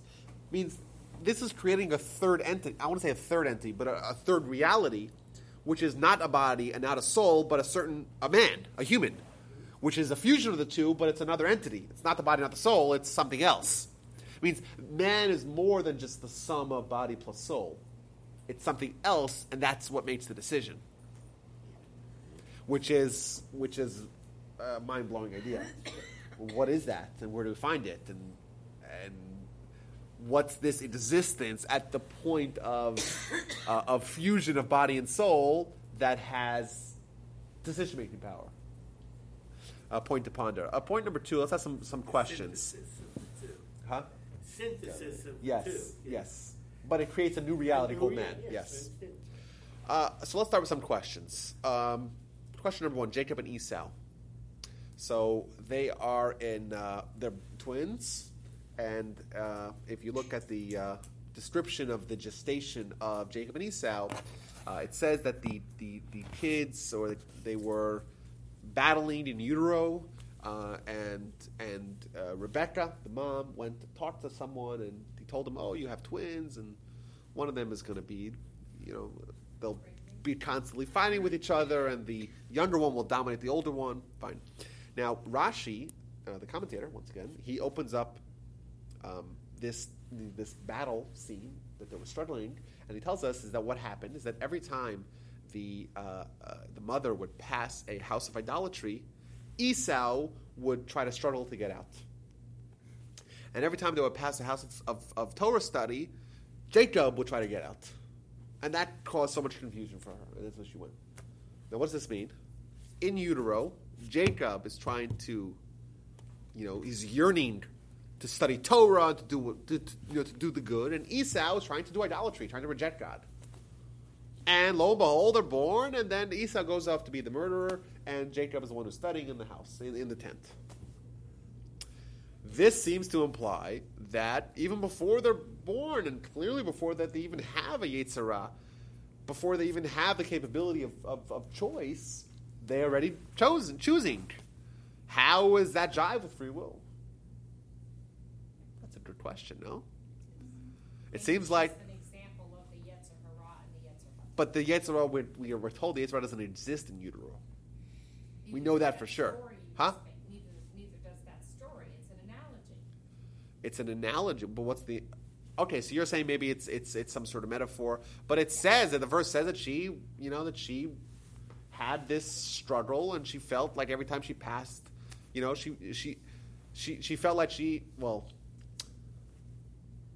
It seems like she only thought that she had one child, and she was disturbed by the fact that the child had such polar desires. But either way, now we know that there's, you know there's two children. Okay, but how is it fair that someone is, or how is how does it work with free will when the one child seems to want good even before they're making this choice in the matter?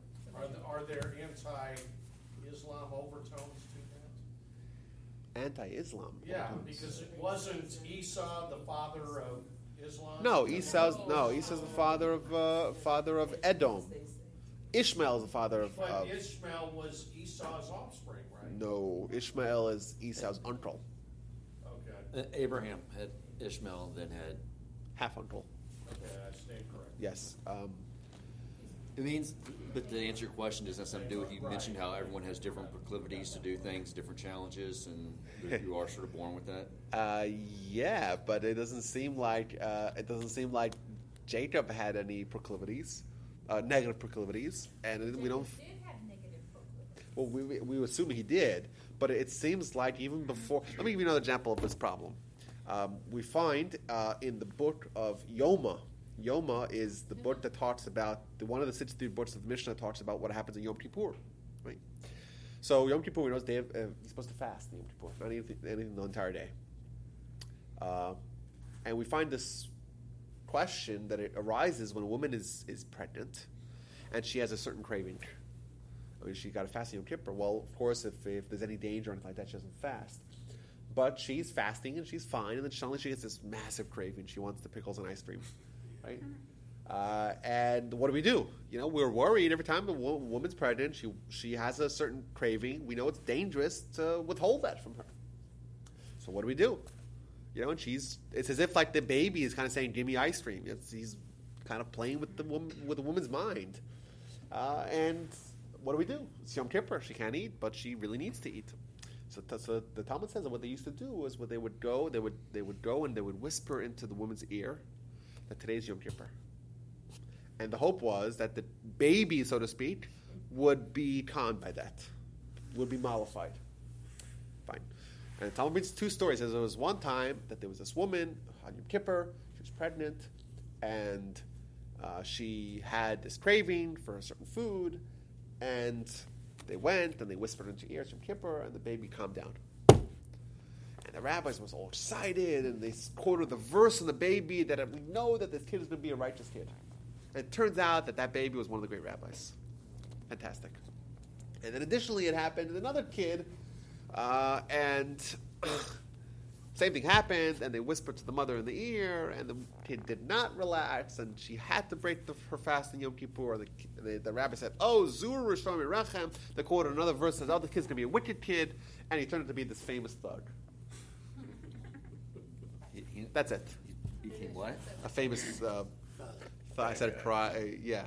It's, he was a famous guy who would rob people, whatever. They quoted his name. This is the book of Yoma. If you want to read it, it's an 82b and 83a. Yes, but on the other hand, that kid was set up. From the moment of his birth, people were telling him, you're going to be miserable. Exactly, that's what I was so the thinking kid too. became miserable. Yes. Not fair. Program. Yes. It's kind of like when you tell a kid he, they they are, that's what they'll end up being. Yeah. Uh, maybe that's a good that's a good theory. Uh, or maybe this was a kid that was designated, designed, and programmed to be righteous, and the other one was programmed to, to, to be, and that doesn't seem to jive well with free will. Or maybe Yeah. this happened 2,000 times, and in these two situations, it turned out that way. And They said, okay, see? So maybe, so uh, you're trying to answer the question, but I think the question is maybe you're right, but it, we don't know. It means you, you're hypothetically saying, well, maybe, maybe you're spitballing ideas, you know, but maybe not. You know, we don't know about that. How does this, because this seems like kind of what we're getting into about, you know, not jiving with free will or whatever, but um, hormonal things or chemical things, like if someone is mentally ill, uh, severely mentally ill, um, and they do evil, uh, can it be said that they have free will? I mean, or- No, I would It argue not. No, I, I would argue not. Um, they're they're not uh, capable of, of, of choice. I think that's a fair argument. Okay, so analogizing it to what we were just talking about, the pregnant woman, okay? You know, if the hormones are doing something, she doesn't have free will either, does she? If the hormones are such to where, It seems like from this Talmud, we're not even talking about the woman. We're talking about the, talking about the, the, the child, which is bizarre. Child's not making any decisions now. The woman's craving. How can the uh, child- eat pickles and whatever? Or, Well, the woman's craving, but it's a result of the baby, right? Well, I understand, but but I mean, it's also her whole. uh, It's not just the baby; it's her too. Isn't it? Maybe that's an interesting point. That maybe you know she maybe So something. hormones are affecting So maybe the argument would be, well, the mom didn't get mollified, uh, and she was the mom of this kid, and that you know he had poor parenting, and maybe that these are all. I think these are all.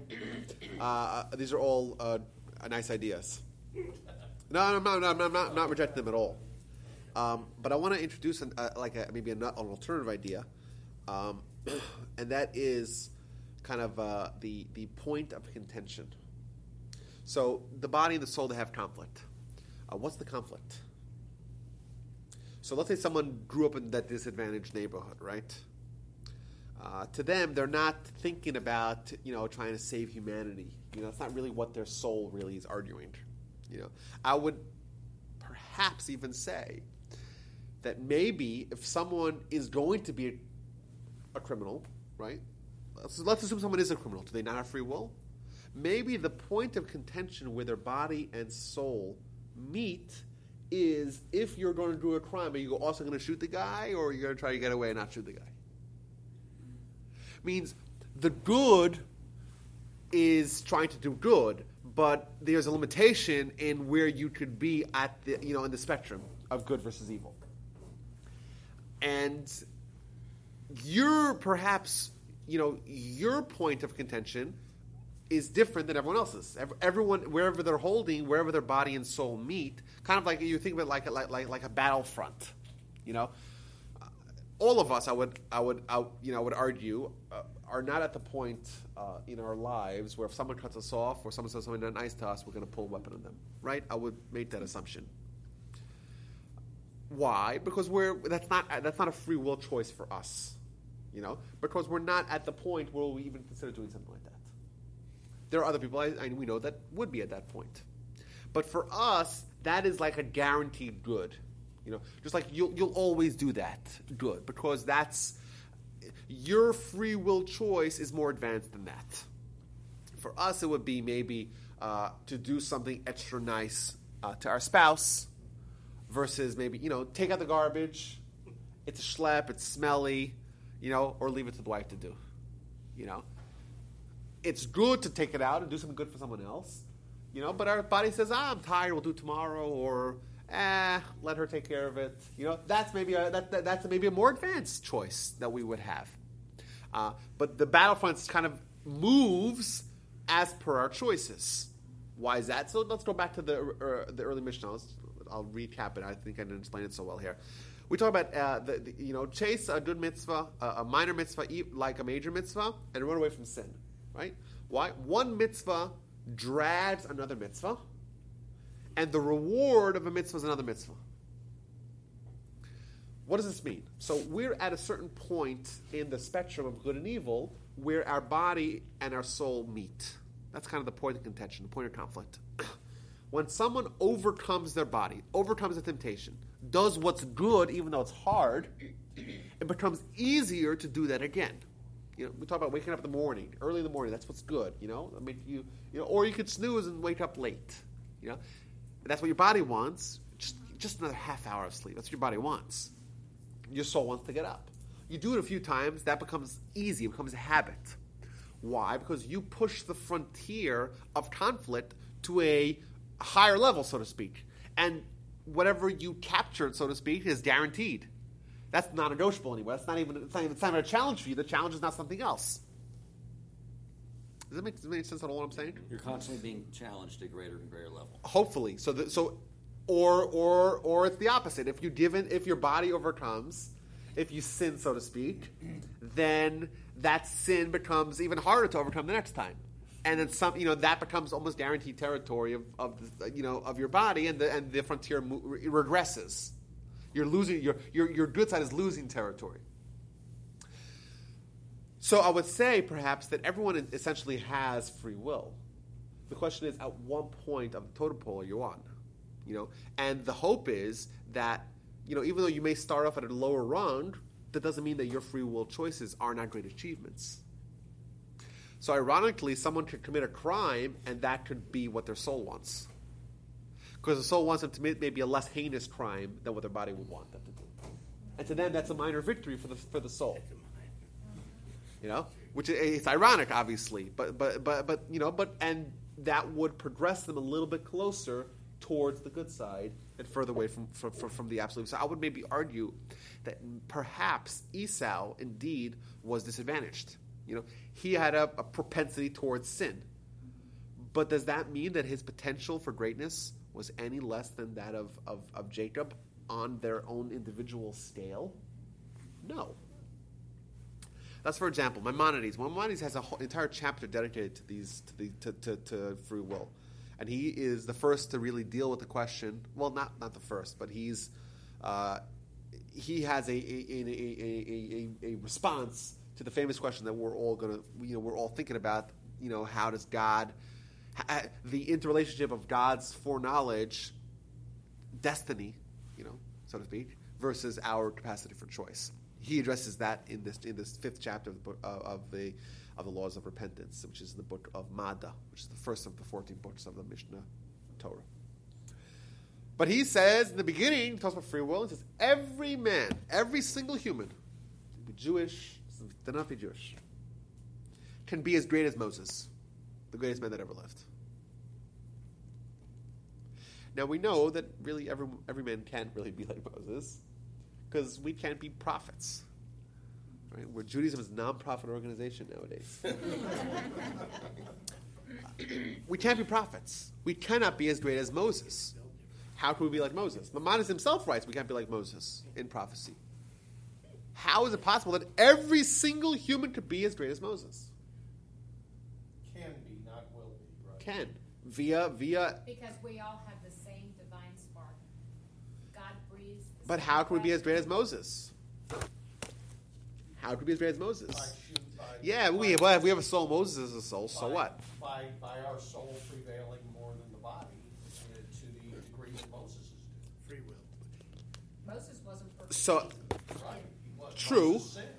Moses True. Uh, which is why he didn't get into. That's right. That's absolutely correct. But I think there's, a, you know there's you know there's a qualitative and quantitative uh, uh, I, guess uh, structure to this. Moses became was greater than, than any man that ever lived. We'll never reach that. Uh, but he maximized his free will choices, and he succeeded one after another. Uh, the sum total of that was a greatness that we can't even imagine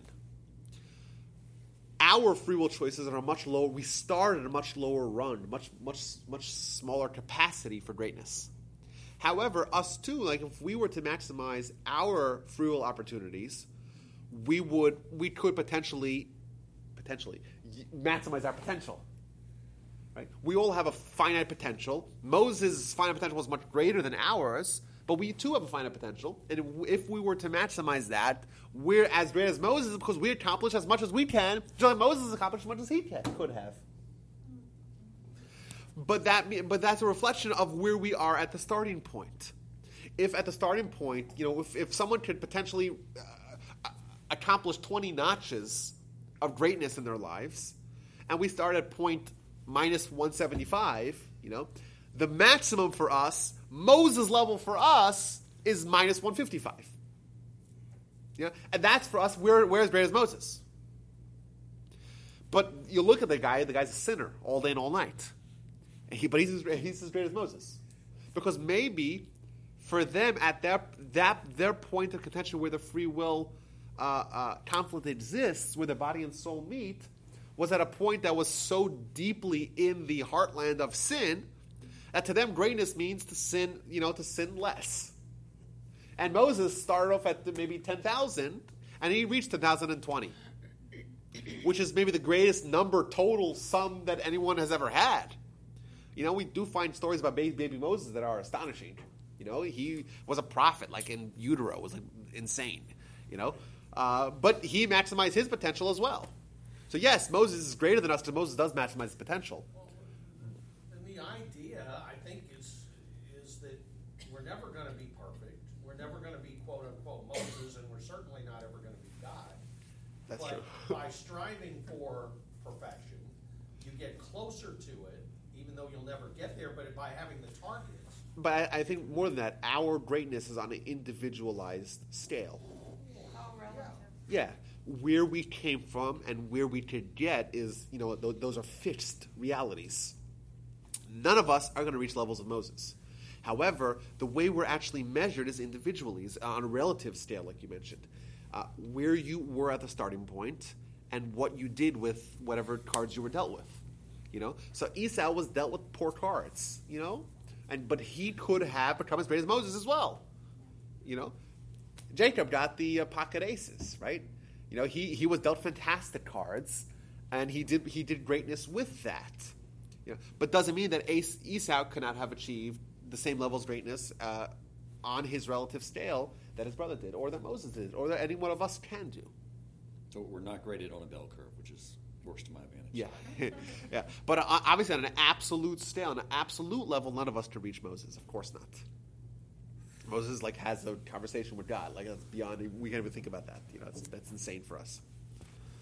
Wouldn't you say that environmental factors influence since they both came from the same parents or raised the same way? Wouldn't they both have been started off at the same point? Yes, but you, as parents, any parent that has two children knows that even though, yeah, the kids grow up in the same family and they have the same, the same pa- parentage, but still they're different.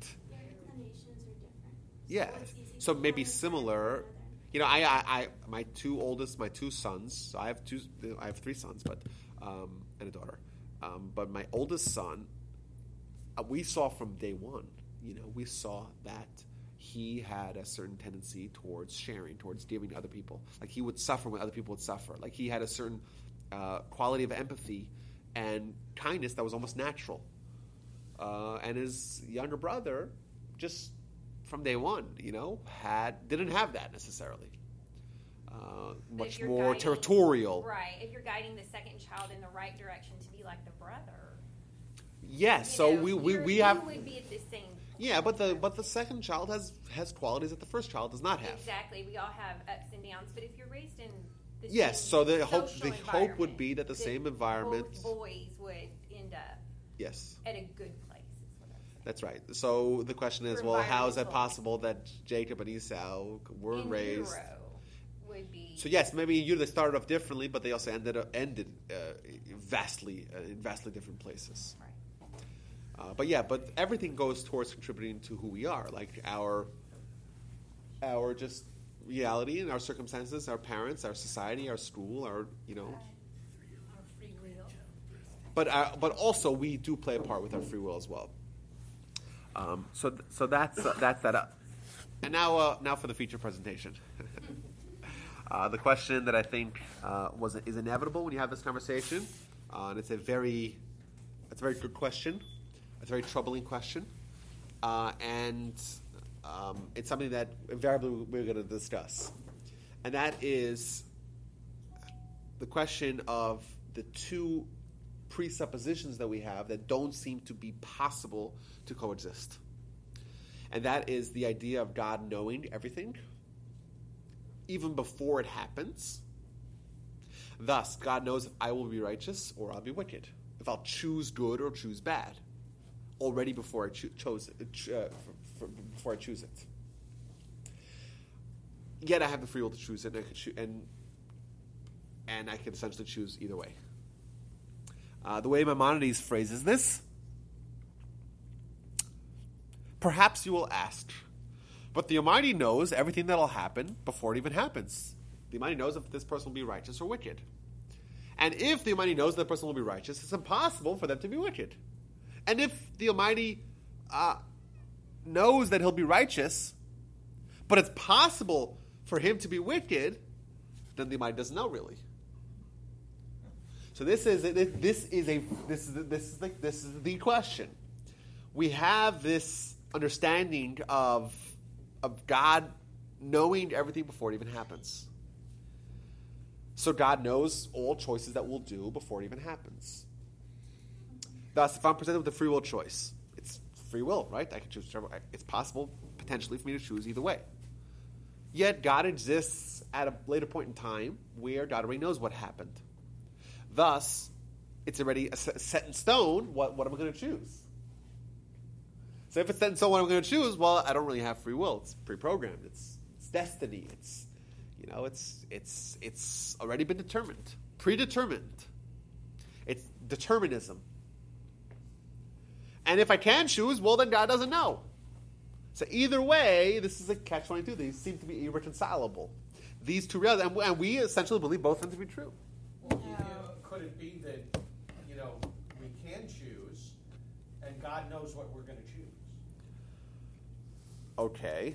So that's it. No, Is there, that it? there's no time or space in, in the God world.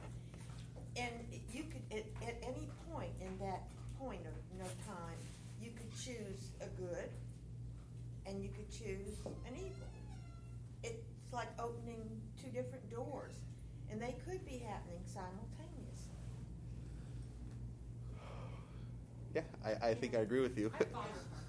um, well, I want to like appreciate the question first. Like, it's such a good question, um, and in fact, there is one Jewish response, which to me is, ins- I don't say insane, but it, it- to me it's it's just remarkable that there that there is one Jewish attitude towards this question that says that God's knowledge is not complete. And God knows, but God knows in kind of a fuzzy, murky way.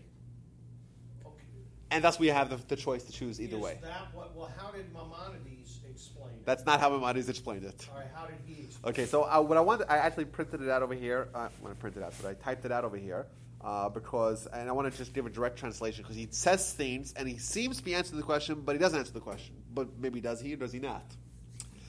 He says as follows: You should know that the answer of this question, the answer to this question, is uh, broader than the entire world, uh, and uh, more vast than the ocean. And there's many important principles that you have to know, and high mountains you have to climb uh, in order to understand it.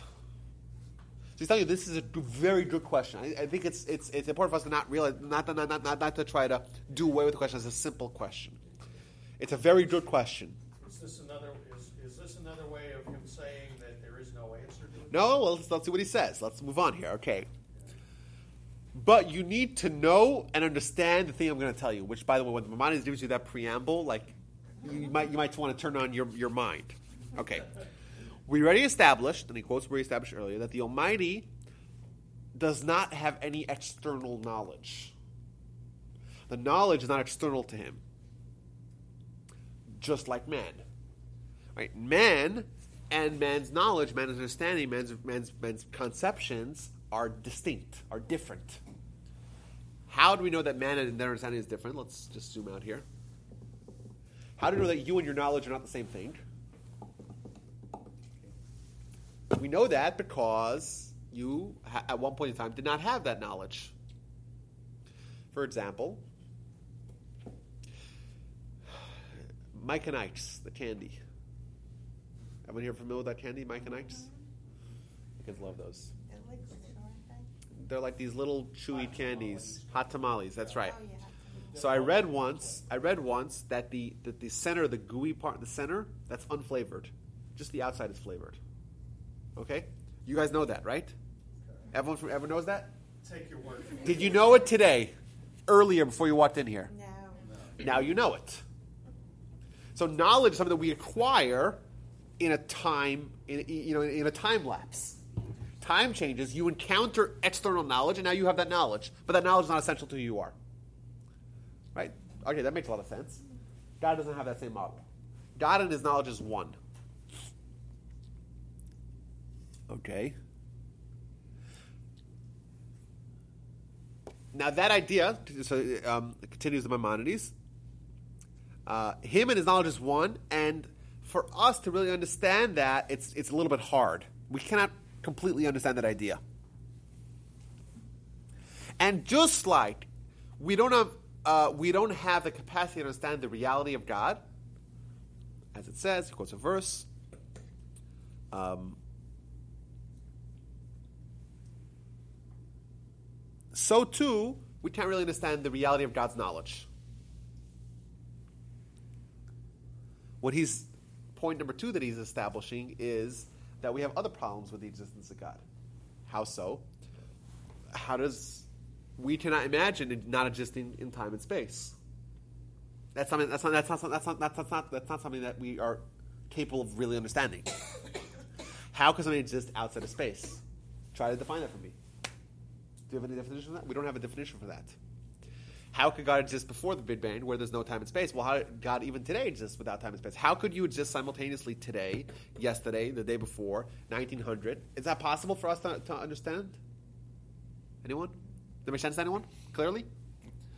Just like we don't understand how God exists, we don't essentially we don't understand how God's knowledge works. Point number two. What he's telling us also, by the way, that there's another question that we could have asked.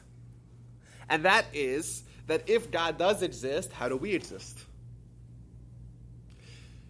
How do we exist if God exists?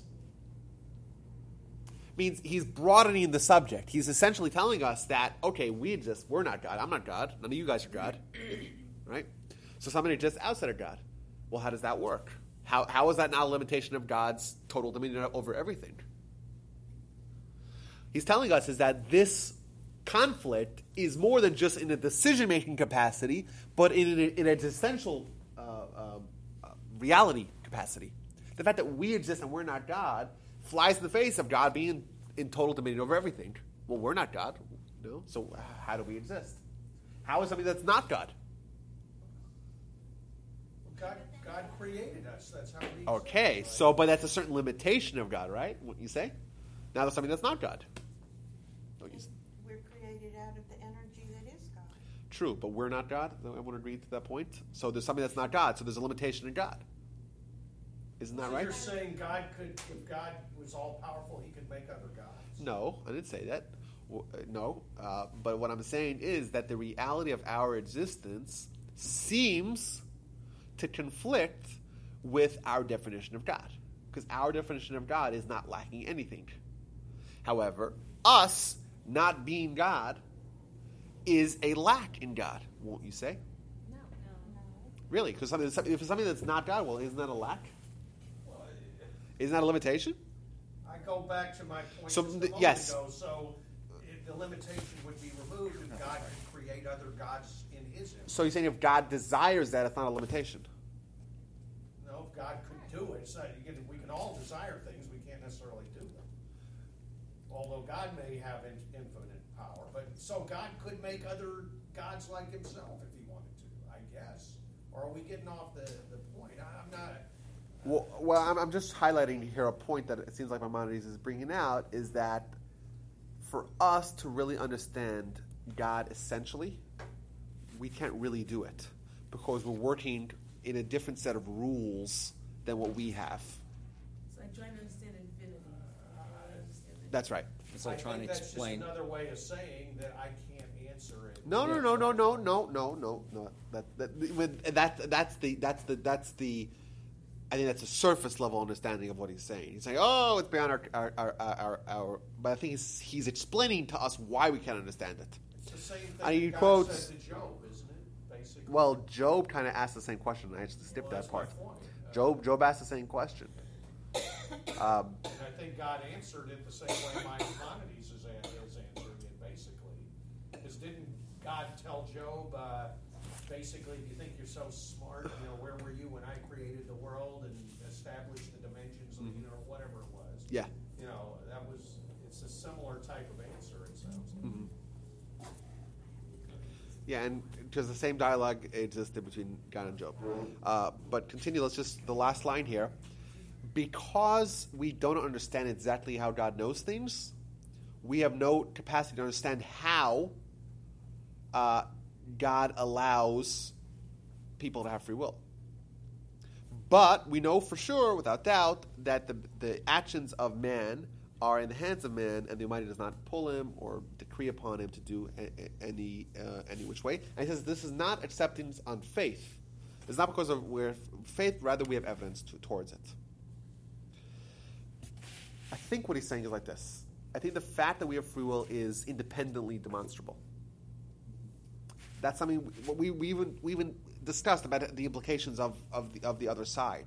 You know, if essentially if you believe that anyone is liable for anything that they do, you believe in free will, and we, we all feel that innately. And we we have the evidence for God being in total, uh, i- i- you know, in, in a totally different sphere where time doesn't exist. Thus, God exists beyond the scope of time. How they're compatible, well, that we can only really answer if we're able to understand God's perspective. How is it possible that God knows something and doesn't and still allows that? You know, but we are asking a question where we're you know we're uh, we're uh, uh, creating a conflict between two different realities, two different models. Like we're asking a question from our perspective and, con- and contrasting that with God's perspective. Okay. I think that my hypothesis, not that there's anything brilliant about it, but it doesn't conflict what I said a couple of minutes ago, that maybe God, uh, we have free will, but maybe, and maybe God knows what we're gonna do, uh, you know, uh, He knows what we're gonna do. We have free will, but God knows what we're gonna choose. Uh, you know? Yeah. And so that doesn't conflict, I don't think, with what my, Maimonides says. Uh, you know, That's essentially what he's saying, but he's telling us is that the fact no, no, we that I may be wrong. we the the the linchpin of the problem here is the fact that God's knowledge is not similar to our knowledge. That's what he's saying. God's knowledge Right. I, I think because God's knowledge is existing outside of time. So the fact that we are bound to the constraints of time and God is not, it's thus God exists post facto. It's like saying, hey, um, we exist now, right? So we know the decisions we made yesterday, right? Does that necessarily mean that our actions yesterday were bound because we know that now that, that they did happen? I mean, uh, in uh, in uh, in uh, 1981, some guy tried to shoot uh, Reagan. We know that for sure. John Hinckley, right? He, he- right. He tried to kill him, right? Um, we know that for sure. That's undeniable. Well, he didn't have free choice. For sure happened, right? Well, no, it, he had free choice at that time. We're existing post facto, therefore, right now, you know. But at the time, he had choice. If God is existing outside of the time constraints, and we are in the time constraints, right? We could have free will, even though God knows uh, what the choice is going to be. But like I said, it's, it's hard to really accept that because we're not used to thinking outside of the model that we exist we exist in, and therefore, if, you know, if, if God exists within time, there is no answer to the question. But I think he's hinting to the fact that it's not just limited to our choice, but our existence at large, uh, in contrast with God's existence, is is the same problem. Because we have parallel existences that are not playing by the same rules. You know, I, I think that another another way to ask this, like if you were to ask a scientist, someone who does not believe, not, not getting any religion or any theology involved, what happened five minutes before the Big Bang? Just five minutes. You know, what's the answer to the question? Well, that's not a question you can ask because you are you're bringing two worlds uh, together and you're contrasting them when they don't have the same rules. So what existed before that was something that there was no time. And if there's no time, you can't ask what was like five minutes before that. Well, but what do you mean? Why not? Just just ano- work the clock back. What was like five minutes before that?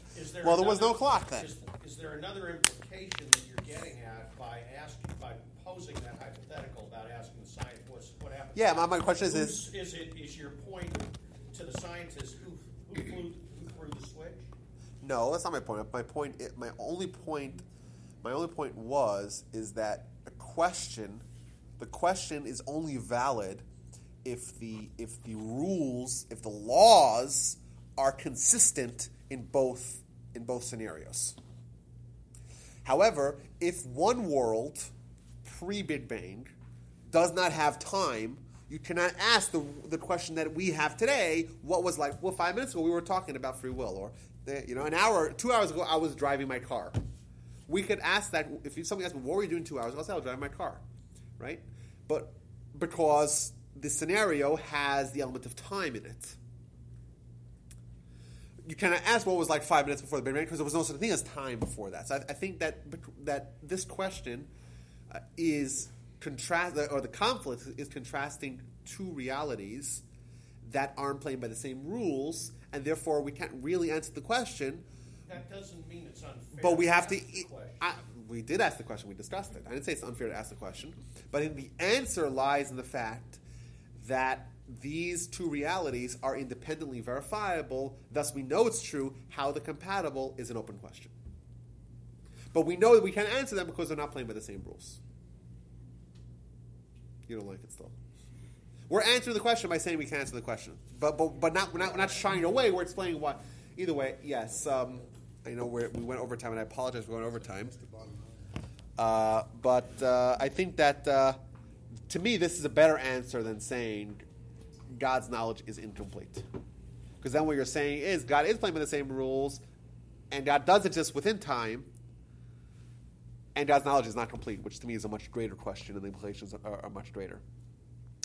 Uh, either way, um, that's that. So I think we kind of got a nice introduction to the discussions. Uh, Don't they usually say that God's knowledge is infinite as opposed opposed to incomplete? I think I've heard that, yeah, of course. But you just. Right, I said there is an opinion that does say that. So that to me, that's a much very troubling opinion. It says that there's an opinion that says God's knowledge That's is incomplete. that's right to me, which is which is very that's- troubling. That's not necessarily the gospel. That's just somebody's. It's one opinion, and it's a Jewish opinion, but it's it's a very troubling one. Uh, So Okay. next next class is what are we working towards? A de- just so you know, a detailed examination of the messianic